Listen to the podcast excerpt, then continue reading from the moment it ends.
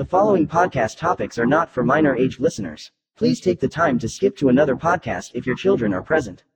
If you are an adult faint at heart or a victim, please be advised that discussions in this episode contain topics about SA and other conversations that may be triggering. Thank you.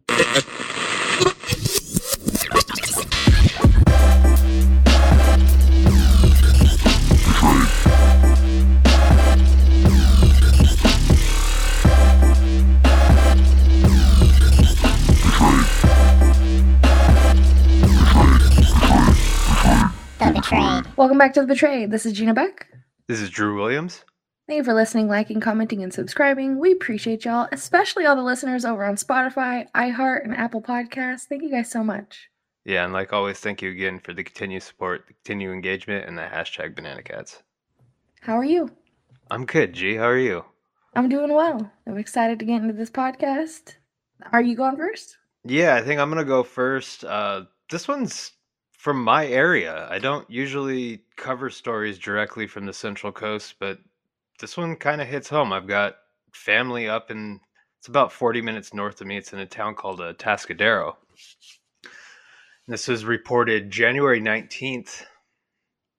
District Attorney Dan Dow announced on Thursday, January 19th, that Nathan Daniel Abbott of Atascadero has been arrested and charged with oral copulation of a person under the age of 18 and rape of an intoxicated victim. Both charges are felonies. The allegations involve two separate victims. The crimes are alleged to have occurred between August 2008 and December 2010. In April 2022, Abbott and a San Luis Obispo business owner was accused of sexual assault by multiple women. Former San Luis Obispo resident Ash Riddell, 31, posted to Instagram accusing Abbott, owner of Nate's Barbershop in Atascadero, and Kin Coffee owner Julian Contreras in San Luis Obispo of sexual assault in August of 2012. Riddell said that she felt more comfortable sharing her story once she left the state. Since last April, Abbott's Barbershop has been operating under the name Cardinal Bar- Barbershop although it's unclear exactly when the name change was made. It is anticipated that the defendant will be arraigned on charges on January 20th in Department 3 of SLO County Superior Court. Abbott was presently housed at the San Luis Obispo County Jail with a bail set at half a million dollars.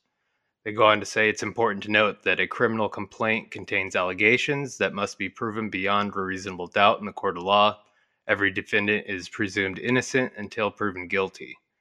And I checked right before we started recording. There's been no updates, and there was nothing from actually on the 20th about when his arraignment was. But this is one of those stories where we usually end with with a little bit of hope. I guess we're starting it today because uh, it's quite a long time ago to finally get some justice. It's a lot of time that's passed, and I, I really hope both these women get the justice they deserve. I hope these they throw the book at both these guys. Yeah, definitely. For anyone that's in even similar situations as this, it's probably such a stressful, like heartbreaking process to go through. So when they finally do get justice, it's just like so much relief, you know, and I hope they get that. Yeah, absolutely. And uh, I checked on uh, FamilyWatchdog.us with his name and everything.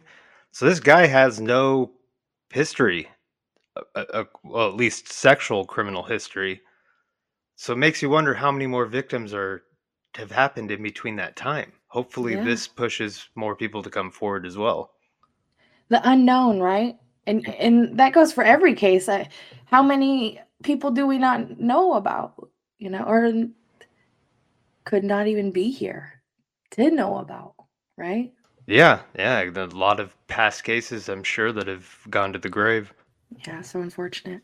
This next thing I wanted to talk about, I, I came across this clip and then I looked it up and and it was something that I think Drew and I had talked about, right? Back in August, you said in 2022. But we looked in our episodes and it's not in an episode, so we must have briefly talked about it in messages or something. And now there's just more information coming out, and I just wanted to speak on it because it's very it's alarming, and I think people um you, there's there's just there's two ways you can see it, right? uh, From a situation like this. Well, this is a same-sex couple, two men charged with horrible crimes to their adopted sons, uh, including pimping them out to a, a ring of weirdos. Like, like how could you do that? How could you solicit your kids online and also to to a pedo ring? Like, I don't even. li- I hate even that word, but I guess more information came out that they're from Georgia and they recorded CP and allegedly pimped them out to members of a local pedo ring, according to a disturbing new report. It's been a months long investigation, and it was revealed by William Day Zulock and Zachary Jacob Zulock that they use social media to prostitute their two elementary age sons. Uh, William Zulock is a government worker, and Zachary Zulock is a banker. They were indicted in August. To yeah, just like I said, right when you had brought it up when it first came out in August 2022, on charges of insect, incest, aggravated sodomy, aggravated child molestation, felony exploit, sexual exploitation of children, and felony prostitution of a minor. But the shocking investigation reveals in more detail the sickening abuse the boys suffered. For the first time, it was revealed that the men allegedly had pimped out their older sons, now 11 and 9 years old, to two other men in a pedo ring. One of the men, Hunter Clay Lawless, 27, told investigators that Zachary, whose Instagram bio describes him as a papa to our two wonderful boys and an activist, invited him multiple times to take part in abusing the boys. Lawless claims he never had physical contact with either of the children, though, and he also claimed that Zachary sent him multiple messages on Snapchat, uh, including one that allegedly read, I'm going to F my son tonight. Stand by along with images of himself abusing the 11 year old. So, like, practically bragging about it, essentially. The two men were arrested on charges of soliciting an act of prostitution with the 11 year old boy. According to the indictment, it's unclear whether Lawless and Armando Sanchez had any physical interactions with the boys, though.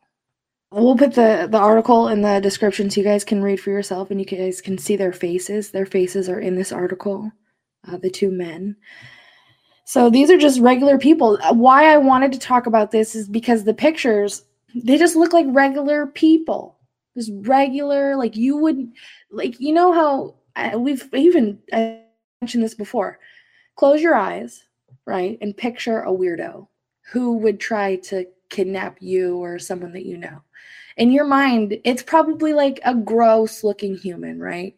Just probably fat and like gross, no hair, like crappy hair, whatever. Like just they stand out to you more so than like someone that's like probably your high school teacher or a banker or something like that. These guys are those guys. A, a banker of all people, you know? He wears suits probably every day or very nice dress clothing. You would never even think that he would do these things to his adopted children, let alone anyone else. So, Then you got the mask of their social media, which made them look like these wonderful adoptive parents. mhm. It's every time I've read the crimes about these guys, and when you were reading these off right now, my heart sinks and my stomach. Like I get this just like almost pain in my stomach. It just, I, I just can't even fathom how those kids are going to be later on in life. I mean, to already go through an adoption and then get treated like that is just so many failures to their lives. Like it just it's sad. It's it just really really hurts my heart. Exactly. And one of them being a government worker. It doesn't say specifically what type of government worker, but what what could that mean? Um, like a he could work in CPS. That's a government worker. What else? Uh, welfare maybe. That's a government worker. Or What Could else? just What could just the it could be a county job where they're interacting with kids and adults all day Mm, long, all those type of things where you're building relationships with the community. I mean, it, like you said, it could be so many different things. And they're both very active in the local LGBTQ community, which means that they're social. They're, you know, very social amongst others. They just they give them they present themselves as probably harmless, right? When behind closed doors and interacting with the wrong type of people and just I just can't believe you you would like let something horrible or do something horrible to your children, adopted or not. Such a sad story. And I hate to end things on a sad note, but things like this need to be talked about. And it not just because it's, you know, big news or whatever, because things like this really does happen every day.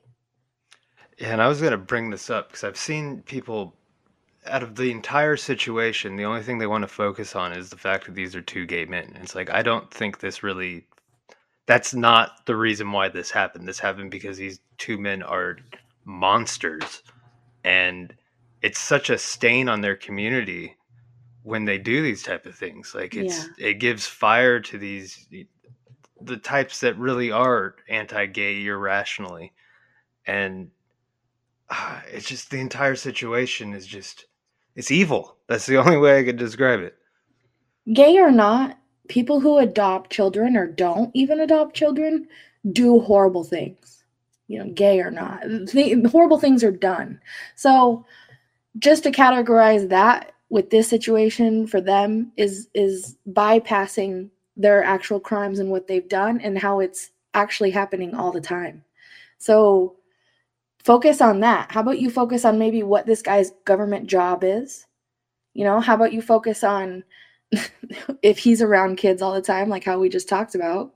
That's a big, huge red flag. And maybe those kids need their parents to be talked to, not just hear news like this, but actually talk to. Those things should be focused on. And also, did they adopt these children for these reasons? Just like how someone can go into a job where they're surrounded by children, do they seek out the job to be surrounded by children? Well, did these guys ad- adopt these children to have their way and uh, you know do what they did? There's there's adoptive parents that and maybe not even the sexual thing. They uh, they adopt kids and then use them like slave labor. They Mhm. they literally like this is not that uncommon for people to adopt children to do terrible things to them. Exactly. It's sad. So so how about focus on those things, you know, and instead of the gay or not, who cares? Who cares? This is why we are held back on a lot of the things that we wish we weren't. Because if we focused on the right things, we'd be a lot farther. Facts. I think we're going to end it there. Until next time, thank you for listening, liking, commenting, and subscribing. Appreciate y'all. Banana Cats. Banana cats. Much love. Peace.